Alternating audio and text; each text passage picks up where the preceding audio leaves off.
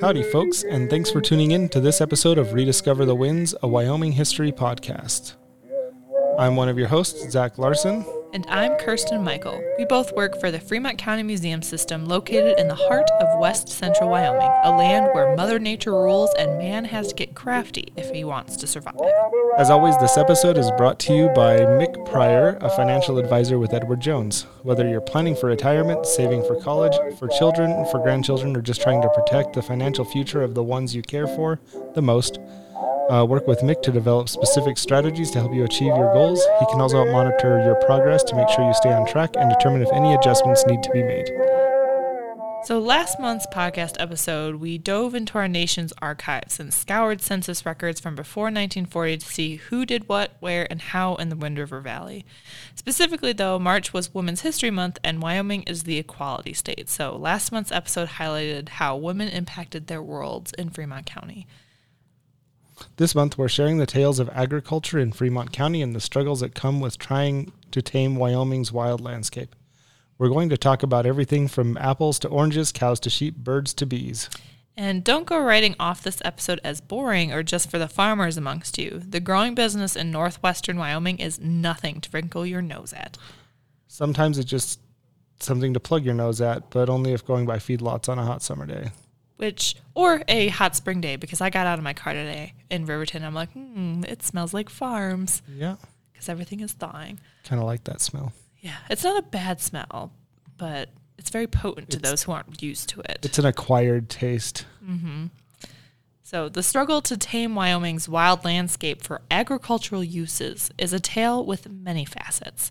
It involved crafty engineering, a lot of cursing, a lot of praying, and loads of pure human stubbornness. And in some cases, the struggle paid off. The Dubois Museum has a p- newspaper article from September 24th, 1926, that tells the story of Emil Blaha, or Blaha. We haven't actually decided how to pronounce his name. Um, but he was a homesteader who set up shop in the Dunoir Valley in 1911, which is just west, about 12 miles west of Dubois's main town section. And the Blaha Ranch, called the Highland Meadow Ranch, sat at about 8,500 feet in elevation.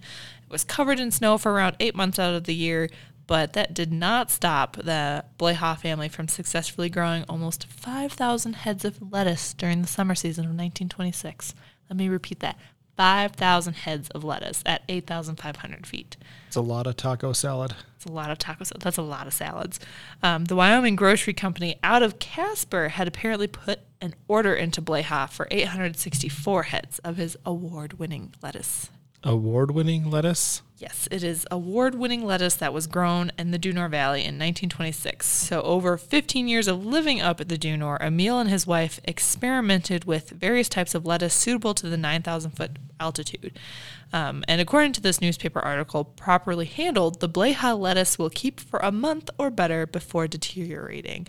In 1926, Blaha apparently won every prize related to lettuce at the country fair which I don't actually know how many prizes related to lettuce are at the country fair, but based on the newspaper article, it was more than two. Maybe all three of the prizes. All three of the prizes. Yeah, over so over 15 years. Oh, we already did that. I never really thought of lettuce as being a hardy enough plant to grow well in the mountains. I rarely think of vegetables as being mountain yeah. grown crops, although is lettuce a vegetable? It's a leaf. Salads are made out of vegetables, and lettuce is in salads, so it's a vegetable. Therefore, it is a vegetable. Sure. We're not scientists or dietitians on the show. We're sometimes comedians. um, so apparently, Uh, lettuce thrived in the Dunoir Valley, and the Blahas or Blahas, how that family figured it out. It's very odd to think how ingrained it is in humans to make something work, though. Think about it. Most logical creatures would look at our arid sagebrush deserts or alpine forests and go, I'm not adapted to this nonsense. I'm leaving. I won't nearly kill myself just so I don't die here. Humans, though, nah, we're going to look at this and be like, I can make this work. I will beat the mountains into submission if they have to in order to make a living. Yeah, we uh, took a little family drive to Thermopolis the other day just to get out and walk around and the kids loved that they got to drive under the tunnels that were dynamited into, you know, we want the road to go here by Gummit, so kaboom!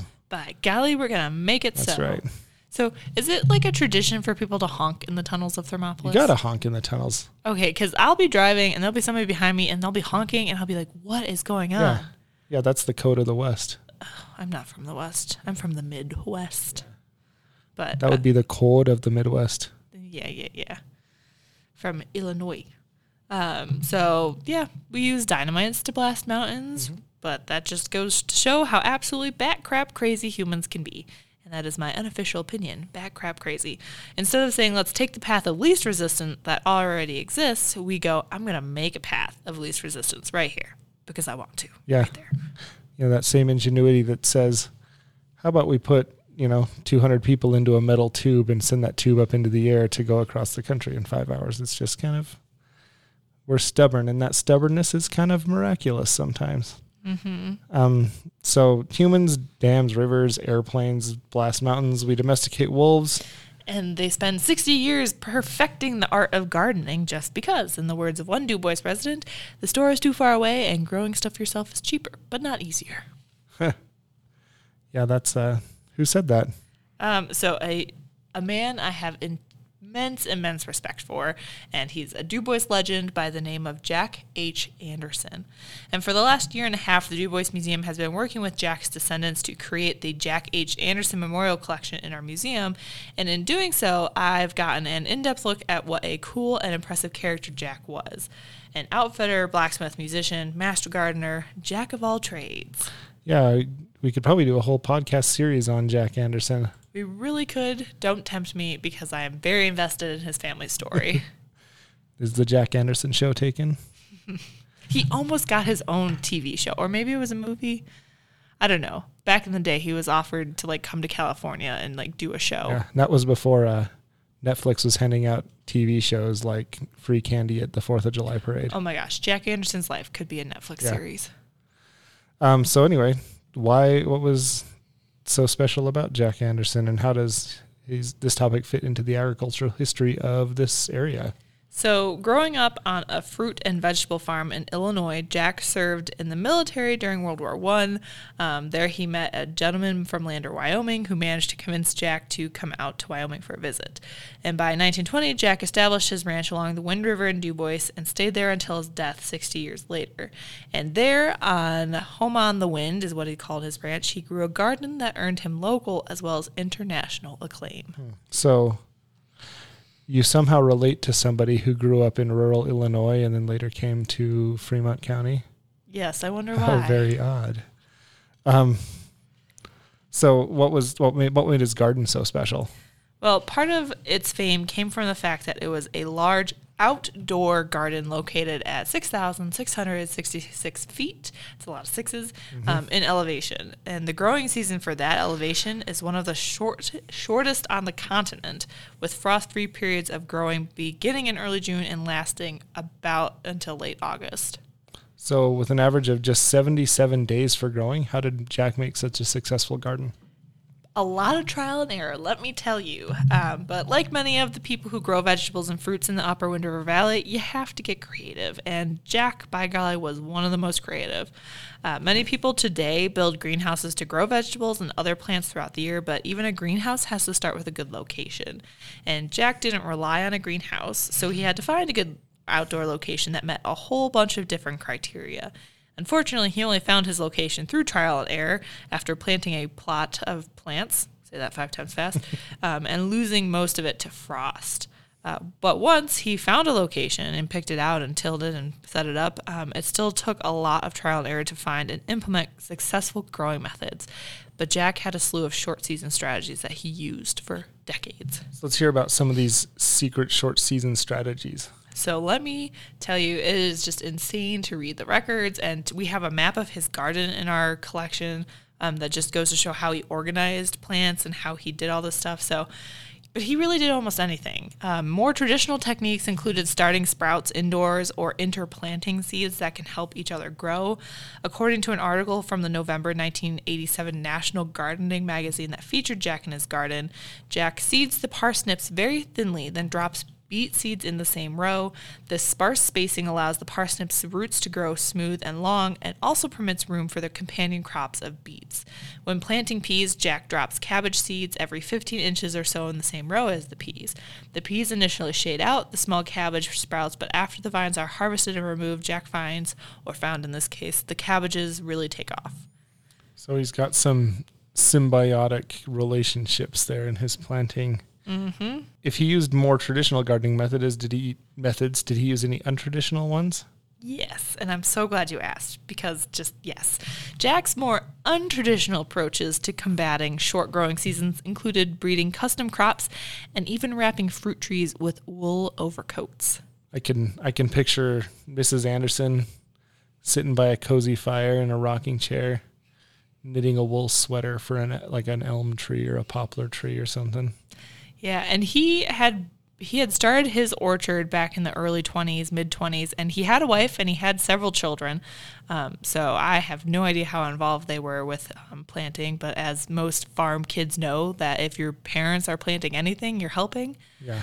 Um, and so, yeah, he, I'm sure he took all of their old overcoats um, and said, We're going to recycle these. Yeah. He was ahead of his time. Yeah. We're going to recycle these and wrap trees and coats. Uh, so what did he grow? So it's a little of everything, a lot of some. Um, his garden was impressive. Um, his real labor love was his orchard. So he had snow apples. He had different types of plums that he found grew better. He grew cherries on in his orchard.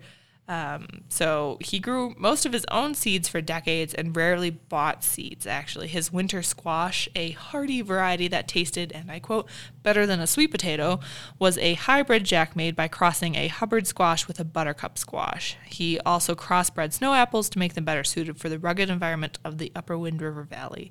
His garden and orchard were a testament to his commitment to the love he had for Wind River Valley, and his garden remained, um, him and his garden remained a legacy for the people of the valley. He is quoted saying, Gardeners in the Wind River Valley must know the weather, although you can't predict it. The most useful commodity for gardeners is lots of luck. Um, even though it's been over 30 years since Jack last tended, tended his garden, remnants of this garden, the random vegetable plant here or there, the fruit trees, still exist today on the old ranch property. And you can actually see them from the road when you drive past the old ranch property. So he, he ended the National Garden Magazine article interview with the following last bit of advice Keep the weeds out. They're here to make you earn your produce. And if that's not a Fremont County kind of mindset, Yeah. I don't know what is because it's not just up in Dubois that people had to get crafty and really battle Mother Nature for success. But here in Riverton, Lander had a little bit better because they were kind of the fertile valley of mm-hmm. the, the county anyway. And we've talked about Lander's agricultural. Yeah, we had Randy on from the Pioneer Museum last year to talk about Lander's agricultural history, and I will link that episode in the in the show notes. But this episode, we're talking about Dubois and Riverton. And I'm going to hand it off to Zach because I know nothing about Riverton's in- industry of agriculture. So Riverton, um, there's a classic John Wayne movie, McLintock. You ever seen that one? yes, I have. Good. Everybody should see that one. If you haven't seen it, stop the episode. Go watch it. Go to Blockbuster, rent the VHS of it, go find a VCR, and Or if you're from the 21st century, I'm sure it's somewhere on Amazon. it's probably streaming Netflix. somewhere. Yeah. Anyway, um, there's this great scene when all these homesteaders show up in the Mesa Verde, where uh, John Wayne is portraying a uh, a cattle tycoon by the name of George Washington McLintock. Classic John Wayne name. I mean, everything's great. And uh, one of the new homesteaders gets off and he says, The government give us this land. And I'm paraphrasing everything here, but he says, The government never gave anybody anything. He says something like, If you want to keep this land, you're going to earn it. God intended this country for the buffalo. Works pretty well for the cow, but it hates the plow. Something like that. So Riverton's a long way from. I don't even know if the Mesa Verde is a real place or if it's a fictional thing invented for uh, It's a movie shtick. a movie stick. I, I, I imagine it's like in southern Colorado or something like that. You know, on the Colorado Plateau. Maybe I'm just making that up. Anyway, um, that is kind of the way that Riverton was before the mid the, the early mid 1900s. Um, Riverton was like a well, a sagebrush desert. Yeah, there's not much not much of anything going on. Uh, it was of course surrounded by the Wind River Indian Reservation, um, and we've got a lot of we we'll do a whole episode about this at some point in the future, I'm sure. But in a nutshell, um, a good chunk of that land, basically what was uh, anything north of the Wind River, was was basically uh, sold off and and open for white homesteading. Eventually, most of that land was returned. The idea was this was in 1906. That's when Riverton as a city was founded, and the idea was that a lot of people would come, and they had this big grandiose idea to to build a bunch of irrigation canals and and bring water into this sagebrush desert to make it suitable farmland. And you know, it's it's really a good location for agriculture, except that there's no water. Small detail. Yeah, you know, water is kind of one of those things that you need if you want to grow anything at all. Um, so that was, you know, in 1906, a lot of people moved in. Riverton began to grow, uh, but its growth was slow, and and the irrigation projects were kind of slow to come online. A lot of the irrigation companies had basically fell to infighting, and then in the 1920s, the uh, Bureau of Reclamation basically took over the whole project and uh, created the Midvale Irrigation District, and that includes like a lot of the stuff that we you know that we know about. We're actually doing a trek. We'll talk about that in a later episode. But this summer, the Riverton Museum is hosting a trek. We we're going to go to the the Bull Lake Dam, the Diversion Dam, Pilot Butte Reservoir. There's a power station there, but basically. Um, starting in the 1920s, a lot of these irrigation projects began to be completed, and irrigation and farming, and as a result, homesteading really took off in Riverton. Um, so one of the one of the I guess people in Riverton that became a staple that we could talk about is a guy named Pop Logan. And did we talk about him on an earlier episode? Does that name sound familiar? It does sound familiar, but you're gonna have to remind me of what he does slash who he is. One of the one of the really interesting stories from early Riverton's history is that in 1912, a dispatcher on the railroad came to Riverton, uh, basically took some time off, and was going to help his brother-in-law, who was nearly blind, um, start a new homestead. This was kind of you know in the early years of Riverton, the irrigation projects hadn't been completed yet. Um, anyway, Charlie Logan showed up. He fell in love with the community and uh, they built a farm that produced grain hay and cattle. Um, but during the Depression, and this is what one of the most really interesting things about Riverton's history is all of these irrigation projects came online just in time for the rest of the country to be facing the Dust Bowl, to be facing you know the Great Depression. So as often happens for whatever reason in Fremont County, we didn't suffer economically nearly as severely as the rest of the country. So It might have Um, been because we were always a little bit behind the rest of the country. yeah, we had less far to fall. yeah, right. So, uh, so they, they moved away from their traditional prod, products and started producing vegetables, greenhouse plants, and by the late 30s, uh, Charlie Logan had developed and began producing and harvesting uh, a black kerneled popping corn that he called this Black Beauty, and it was it was really popular. It popped basically pure white. Um, he sold it all over the uh, the Mountain West, and basically packaged it in tin containers and shipped it out. So the uh, the Second World War kind of dealt a little blow to his uh, his business because you know tin shortages, every, every every scrap of metal that anybody could find basically went to the war effort. So um, he was, I guess, uh, at heart, one of the things that I think you can really glean from his story is that he was always an entrepreneur, and so he f- found a chassis of an old Star automobile. He built a little wagon on top of it, and instead of selling his his popping kernels just overseas, he got a big kettle and you know basically made himself a popcorn selling wagon. And he took it to rodeos and it was an instant hit. And then for the next several decades uh, he became basically like a fixture of riverton. Everybody knows who pop logan was any of the old timers you talk to him um, pop logan he he loved interacting with all of his faithful customers. He would set up near the movies so that people could take popcorn to the movies. Um, his health began to fail as he grew older. As it does Yeah. yeah, old age and, and health. So uh, he semi-retired in the 1950s, but continued to pop often more than 300 bags of popcorn for Halloween to give away. Dang. Yeah. Um, so, and he grew the corn locally. yeah, yeah. This was all grown in Riverton. and basically his his uh, his farm is, is in downtown Riverton now. I, I can't remember the oh yeah, uh, between Pershing and Sunset and between Main and Broadway. So that's the that's the site of his homestead, and that that subdivision is is I think called the Logan subdivision and all the the titles and stuff like that. Um, so after he passed away, his wagon went through several organizations. It was restored in the 80s by the Riverton FFA, and, and eventually the Riverton Museum ended up with it. And uh, Has shameless, restored it. yeah, shameless plug. We'll we'll drag that thing out every once in a while this summer and, and have some tasty popcorn. So, um, really, Riverton's story with agriculture is tied, you know, very much in with this irrigation project. The without without that, I mean, it, there's a lot of of hay, there's a lot of cattle, there's a lot of sugar beets. All of those industries um, are are really important parts of Riverton's history that wouldn't have existed without the uh, agricultural prod, the irrigation projects. And So- that is really, I mean, that's part of the story of all of Wyoming is the fact that humans have really worked to.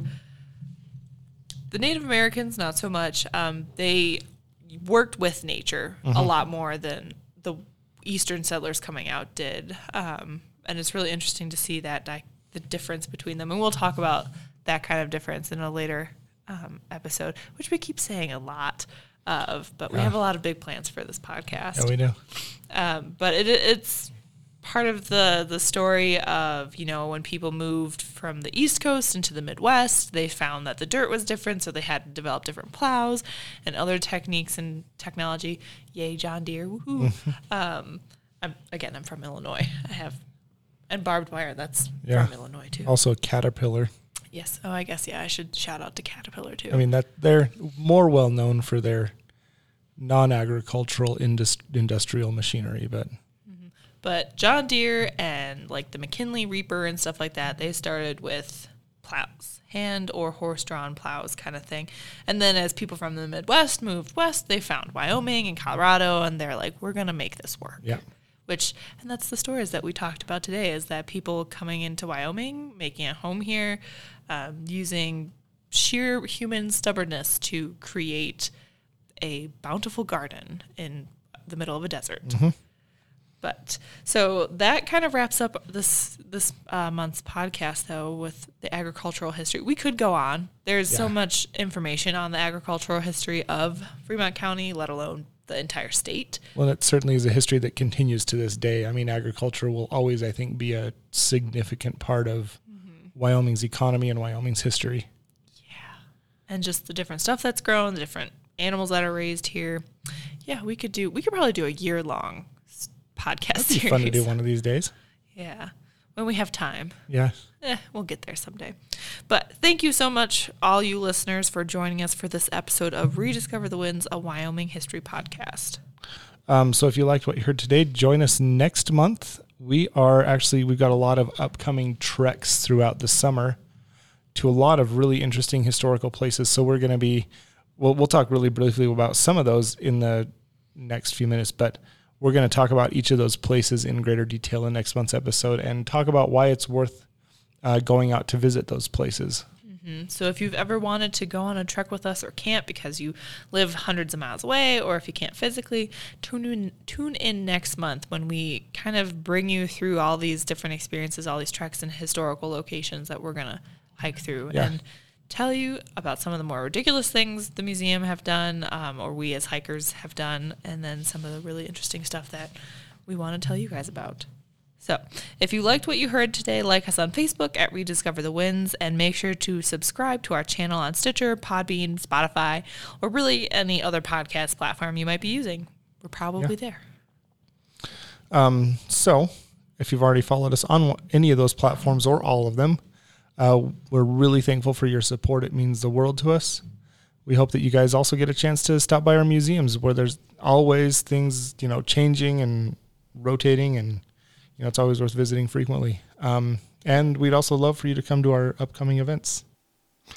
Hey, listeners, it's Zach on editing day. And just as a heads up, due to the ongoing coronavirus outbreak, uh, the museum system sites are going to continue to be closed through at least April. So all of the events that you're going to hear about upcoming, many of them will have either be canceled or most of them will be rescheduled to a later date. Uh, we recorded this episode actually in early March, so before a lot of these restrictions went into effect. Um, if you have questions on any of these specific events, check out our social media pages uh, or feel free to call the museums. We are still here uh, working and continuing to update exhibits and change things so that when we open again, we'll have a lot of great new stuff for everybody to see. Um, and with that, back to your regularly scheduled, if a little outdated podcast episode. Thanks. Yeah, so the snow might not be stopping, but neither are we. We have some great events coming up that you don't want to miss, including Wyoming Community Bank sponsors all Discovery Speaker Series, and they are free and open to the public. And the first one is at Riverton. So basically, in the museum world, we often get asked, you know, by just acquaintances and friends that know we work in this industry, in this space, that say, hey, I've got these, you know, these old documents or this old book, this family Bible, whatever it is that used to be my great great great grandpa's or something like that how do I take care of it? And many times these documents are just stored in like a box somewhere in the attic or in the basement, you know, next to that like leaky water pipe or something like that. Um, we are going to help you on April 16th between 6:30 and 8 or 9:30, just however long it takes. Um, to preserve those family documents, we'll show you some basic conservation skills. We'll show you how to just take care of those things, clean them, and store them, and maintain them in such a way that uh, future generations can can benefit from those those documents. Um, so bring your documents. It'll be kind of a workshop type thing, uh, but please let us know if you plan on attending because uh, we will have kind of limited seating and supplies. Spots are limited. So the Lander Museum on April 23rd at 7 o'clock in the evening is hosting another Discovery Speaker Series titled Esther Hobart Morris, Wyoming, and women's suffrage. Author and historian Catherine Swim Cummings will present a talk on her new book, Esther Hobart Morris, Wyoming and Women's Suffrage. Uh, topics to be discussed include the life and times of the nation's first female judge, her role at South Pass City, and her impact on women's suffrage. And for those of you who have listened to us for more than five minutes, um, will remember that we did a mini series last March, March 2019, and we talked about Esther Hobart Morris in, I want to say, the first episode of March's mini series. Yeah. So if you want some background information, go check out our past episode or make sure that you find yourself at the Lander Museum on April 23rd. Preferably both. Preferably both. We'll, we'll link that episode too. Yeah. So, and then Bailey and Tire, Bailey Tire and Auto Service and Pit Stop Travel Center sponsors the following children exploration programs.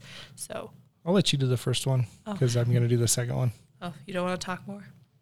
I guess since the Dubois yeah. Museum, we are kickstarting our kids programs in June, and it's not quite there yet. So, uh, the Pioneer Museum on April 18th is having their big very well known and very popular sheep shearing day event from 1 to 3 o'clock on the museum property. Um, backed by popular demand, the sheep shearing day, uh, which goes hand in hand with a lot of what we just talked about in the agricultural history of Fremont County. So, this special event at the Pioneer Museum will highlight the important role agriculture and sheep played in Landers history. So, join museum staff and visitors for a fun family event exploring the history of the sheep industry in Fremont County. Um, there'll be demonstrations, the sheep shearing demonstrations, petting zoo, kids crafts and events, food, fiber crafts, and product demonstrations. I wish I could go, but I will be working. um, on May 9th, the Riverton Museum is doing another children's exploration series, which is one that I'm really looking forward to. Um, something that I, I've just always liked doing. Uh, have you ever done anything in a dark room? That sounds like a questionable question to ask me. I mean, darkroom. Like, like a computer, like not a computer, a photo. Yeah, yeah. Sorry. Continue. No, I've actually never worked with uh, photography equipment in a darkroom. It's it's always something that was like magical for me, and so then when I finally got to like experience seeing a picture develop in a darkroom, it was so cool. So what we're doing is we are building cameras out of oatmeal boxes, hmm. loading them with photo paper, taking them outside, shooting pictures taking them back inside and developing those pictures and seeing them like come to life under that dim red light. It's the coolest thing in the world. And then um, after we develop the photographs, we're actually going to hang them up in the museum gallery for a few weeks so that uh, oh, people can come by and see the pictures that their kids and grandkids and friends took. Um, this is a it's just a really really cool event. Uh, probably best suited to fifth grade or older, just because we will be around um, some chemicals that are you know not terribly dangerous at all, but Supervision is required. yeah. Adult supervision is required. So uh, we'll start that at 2 p.m. and it should run until about four, and that will cost ten dollars to cover the materials.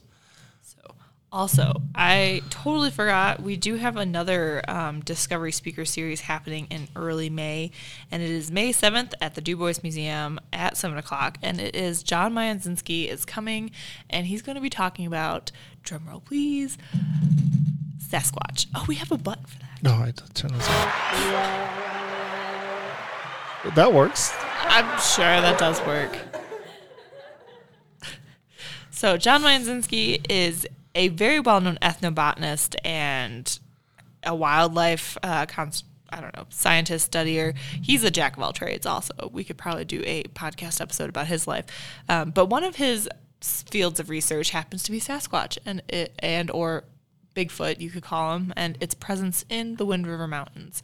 And before you just tisk your tongue and say we've gone crazy, um, come attend this event, May 7th, 7 o'clock at the Dubois Museum, held in the Dennison Lodge on Dubois Museum property, um, and come learn about Bigfoot's presence in the Wind River Mountain from a man who has spent the last 50 years studying Bigfoot.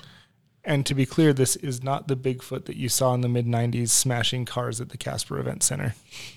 No, this is the Sasquatch. mysterious North American Yeah. ape. Um, that should be an amazing, really cool event. I'm I'm really excited, looking forward to that one. So anyway, um, that is all of our upcoming events, at least for the next little while. So thank you for listening to this Wyoming History podcast. I'm your host Zach from the Riverton Museum, And I'm Kirsten from the Dubois Museum and Wind River Historical Center. and we look forward to continuing this adventure to rediscover the winds with you next time.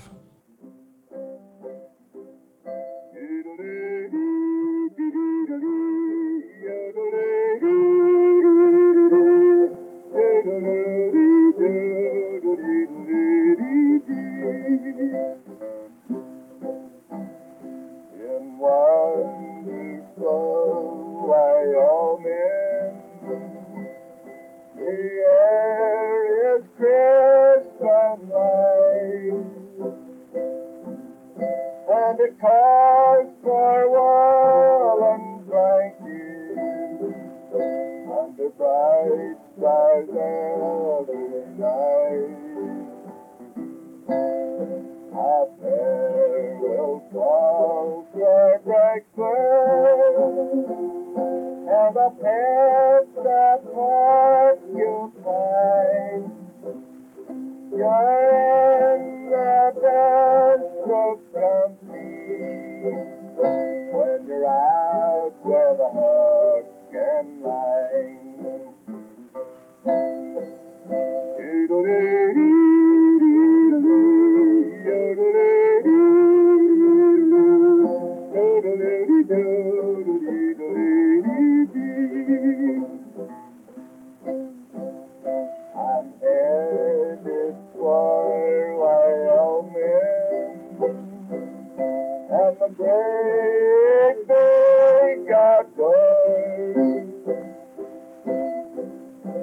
the campfire in the mountains,